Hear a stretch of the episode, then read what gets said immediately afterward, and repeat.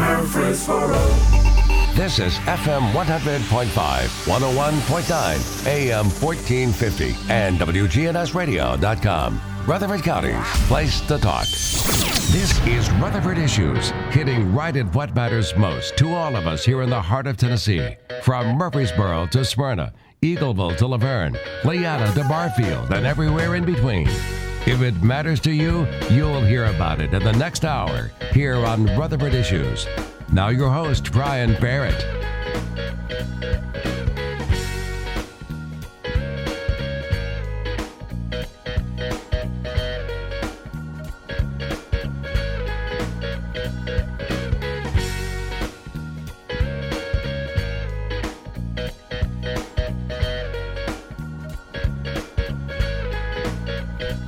Right now, that time, 1026. You're tuned in to WGNS. I'm Scott Walker sitting in for Brian, who is out today.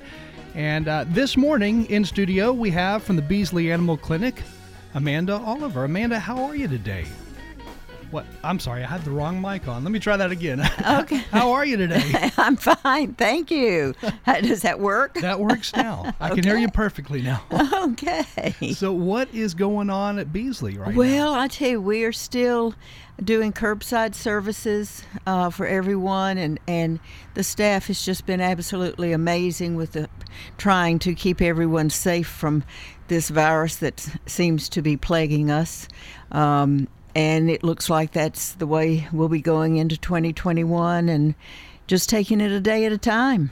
So how how does this look, you know, for the animals? I mean, are there cases where you've come across where an animal has COVID? Uh, We have not come across that. That's good. It, it's just, um, you know, people drive up, they call us, um, we go out and get the animal out of the car or the instructions or whatever anyone needs, and the humans stay in their cars. And but we've had no cases of of um, animals having COVID. I, I bet it really works well doing it that way. I mean, that's that's a, a good system. Well, it it has it has worked. It's awfully hard on the staff because they're on their feet the entire time they're there and walking and moving and you know maybe they you know they could consider their exercise program. they don't have to go to the gym after spending a day at Beasley. So, what about introducing new pets into the new year? Because Christmas is literally days away. Oh gosh, isn't it amazing? It's it's wild how this year's flown. It has flown, and you know, over this year, a lot of, of families have adopted adopted pets, cats and dogs, because they've been home so much, uh, and it's it's not. Um, it's, it's not as easy to bring a, a new pet into a household, and it depends on you know. I've always said, look at your lifestyle. Are you a couch potato? Are you an active person outside? What is the best pet for you, and analyze it before you even bring someone in. The um, and there's a difference in bringing cats in, or whether you bring a cat into a family that already has a cat, and how do you set up the situation for introducing them. Um, and with dogs, so it's it's not just as easy as bringing them in and putting them down and saying, "Okay, here you are." You know, sadly, so many people get new animals on Christmas. They give animals to the kids for Christmas. Parents do that, grandparents do that. But then I wonder what the percentage is of those who end up giving that pet away before even a year passes. You know, I don't know the percentage of it, but it it is um, a topic that really kind of concerns me because a pet with and I fo- we focus on cats and dogs obviously, but it could be a goldfish, it could be a bird, it could be a reptile, but they are a lifetime commitment, um, and I, I'm not. They're not disposable, and I'm afraid a lot of people don't quite look at it like that. And I think we all need to analyze and and you know just really know that it's a lifetime commitment. Amanda Oliver with us with the Beasley Animal Foundation here in Murfreesboro and the Beasley Animal Clinic as well, also in Murfreesboro. Uh, you know, it, it's hard, I think, for some people to think ahead and say to themselves, well, you know, if I get this animal, we're going to have this animal for 10 to 15 years. That's the lifetime of, of whatever breed of dog it may be. I don't think people really think through the next 10 to 15 years sometimes. You know, I, I really agree with you on that, and it's it's it's out of a lack of education. It, I don't think it's an, an intentional oops, um, but it's one. I was reading something not too long ago, over the last couple of years. I mean, it just seems like yesterday though, that just a dog, just regular um, vet and regular food and you know the needs over the lifetime of a dog it runs up to about $17,000 and that does not include if there are emergencies that happened with this animal or anything like that and it's a, it's a really hefty financial investment You know, and you got to factor into that. You know, if you're a family that takes regular vacations each year, each summer, you may go to destinations where they're not pet friendly. You can't bring the animal with you, so you got to factor into that. Well, you got to hire somebody to dog sit, or you have to take the dog to one of you know one of the many groomers in town that also dog sit. And the- there's all these other factors. Absolutely, the boarding kennels and um, you know if you're working, then who's going to walk the dog during the day? Uh, if you don't have a fenced-in yard that it can come in and out, and it's just and once again that's an expense there. And what if the dog has allergies, or what if uh, the cat has allergies and they have to have special foods? And you know it's just there are a number of different um, variables that can come into play. Definitely so. So, what would you tell a family that's thinking about the idea of maybe adopting their first dog or cat to give to the son or daughter for Christmas? um, once again, analyze the son or daughter's lifestyle, their lifestyle, depending on the age of the child, or whether it's a you know an older an older child. I mean, it could be a 30 year old child. But look at these factors also, and also if it's a small child in a home. Um, remember that probably mom's going to be the one who ends up feeding it. And so, mom, you really need to like the animal because it'll probably end up on your plate. At least historically, that's the way it's kind of gone. You're absolutely correct. And, and you know, a dog, a cat, great, great for a kid to have and to learn responsibility with. Excellent idea, I think.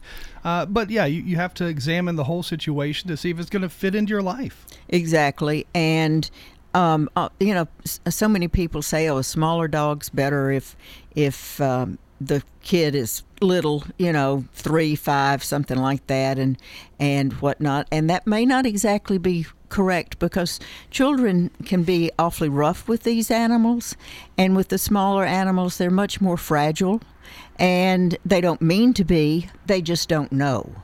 And that may be teaching, if it's a dog, it may be teaching the dog to be more aggressive for when it gets older. It could be because they don't want to get hurt, they don't want the pain, etc.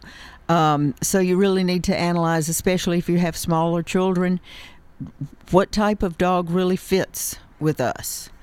And there are so many different places to get a dog or a cat throughout Rutherford County. Absolutely. They they go online to petfinder.com. There are so many rescues out there and you know, um, unfortunately, a lot of people think that we're a rescue because we're listed as one on the internet. I don't know how that happened, but we are. Uh, listed, but we're not a rescue. So um, it's best just to go on to petfinder.com and look up the different uh, rescues and shelters in Rutherford County. A great idea. And whenever you get that new dog or cat, uh, it's a good idea to start building a relationship with the folks at Beasley. Well, thank you very much, and and we'd love to be the uh, your wellness uh, puppy wellness check and and vaccinations and whatnot. We are not a full service vet, so you also need to have a full service vet on call that you take your animal to in case it gets really sick or hurt. And it's a good idea to, to find that full service vet probably before you actually get your new dog. Absolutely, and and there's some wonderful vets here in Murfreesboro and Rutherford County, and in Cannon County, some wonderful vets. Um, and it's just, uh, I mean, I personally like references word of mouth by people whom um, I know and and know their view on their animals, and if it matches mine, then I can go with the vet they recommend. And, and it's good to shop around. I, I mean, you know, do interviews over the phone with the different vet offices. You know, make sure you like the staff at each one. Exactly, and um, I have there.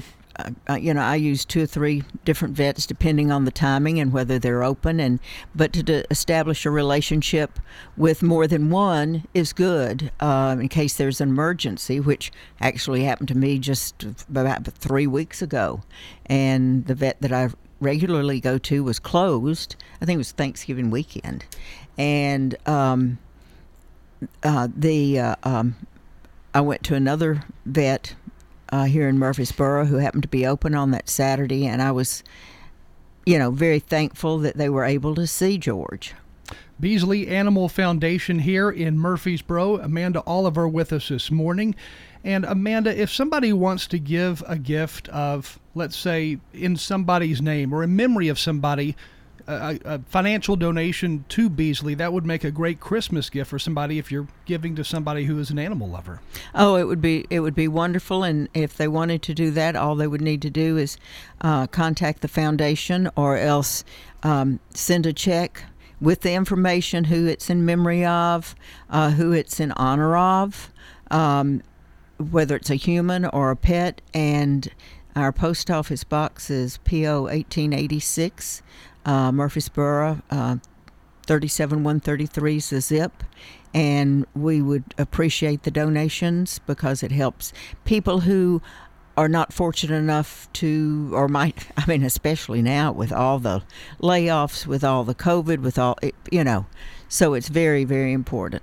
You know, I, I, would love to see a study at the end of all this, if there's even a, a way to do such a study, but I'd love to see a study on how dogs and cats have helped people get through COVID because a dog, for example, for somebody who has just regular PTSD from some traumatic event, it helps them get through. So I wonder how a dog has become someone's companion in a better way because of being home more, because of being laid off of work or whatnot. I wonder how many animals have helped humans through COVID. Oh gosh, I, would say the number I we probably wouldn't be able to count because there's so many people who have reached out and gotten. Uh, uh, we've had more calls about wanting to adopt a puppy or a kitten or a dog, you know, or cat in the last few months than we normally get, as I mentioned earlier, because we're listed as a rescue, which we aren't. Um, but you know, it has just been um, amazing to me how so many people if they hadn't thought about it before because they really didn't have to. Yeah. They weren't quarantined, they weren't on their own, and how many people have reached out to our animal friends um, to bring them into their families. I think the majority of those out there listening have spent so much more time at home in recent months and I'm sure having that dog or cat there just just to love on it oh. has oh. helped people in a tremendous way. Absolutely, and and they are always so giving and forgiving, and they don't ask more than to be fed and loved and exercised just just to be part of the family. Amanda Oliver with us this morning with the Beasley Animal Foundation. And if anybody has questions, they want to know about making a donation, or they want to know about the services that are provided at Beasley Animal Clinic, how can they get a hold of you? Would it be Best Bet website or phone call? You could go on the website to um, BeasleyAnimalClinic.com or BeasleyAnimalFoundation.org or uh, the clinic phone number, and they are absolutely slammed. So you would probably have to leave a, a, message, but they would get back to you as soon as they possibly could, um, is 615 890 6878. The foundation number is 615 217 1030. Sounds good. Again, Amanda Oliver with us this morning as we close. Any words of wisdom or any ideas or tips for folks? stay safe. that, that's the best thing you can do. and, and, right now, but as you know, if you bring if when whether your animal is already with you or if you're bringing someone in, know that kindness and patience in your training and in your um, including them into your family will go a very long way. So true, and sometimes that's a little hard at times. It is. It is. but but you got to be patient, you know, especially with a new puppy for sure. Oh gosh, tell me about that one. I mean, I, my my my pup has chewed the woodwork. He's he's torn up antique quilts. He's done this. He's done that, and it's like, okay, I should have known better. I, I couldn't do anything about the woodwork, but I could have put the quilts and other antique stuffy things away. and, and you got to be prepared for those things because they will definitely happen. they will happen, and and uh, you know, so many people lose shoes and all sorts of things. But I mean, that's just part of of them growing up and being um, who they are. Definitely so. Again, Amanda Oliver with us this morning with the Beasley Animal Foundation and the Beasley Animal Clinic right here in Murfreesboro. Amanda, thank you for joining us today. Thank you. It's my pleasure as always. News time right now, 1040. Stay with us. We do have more news and information coming up.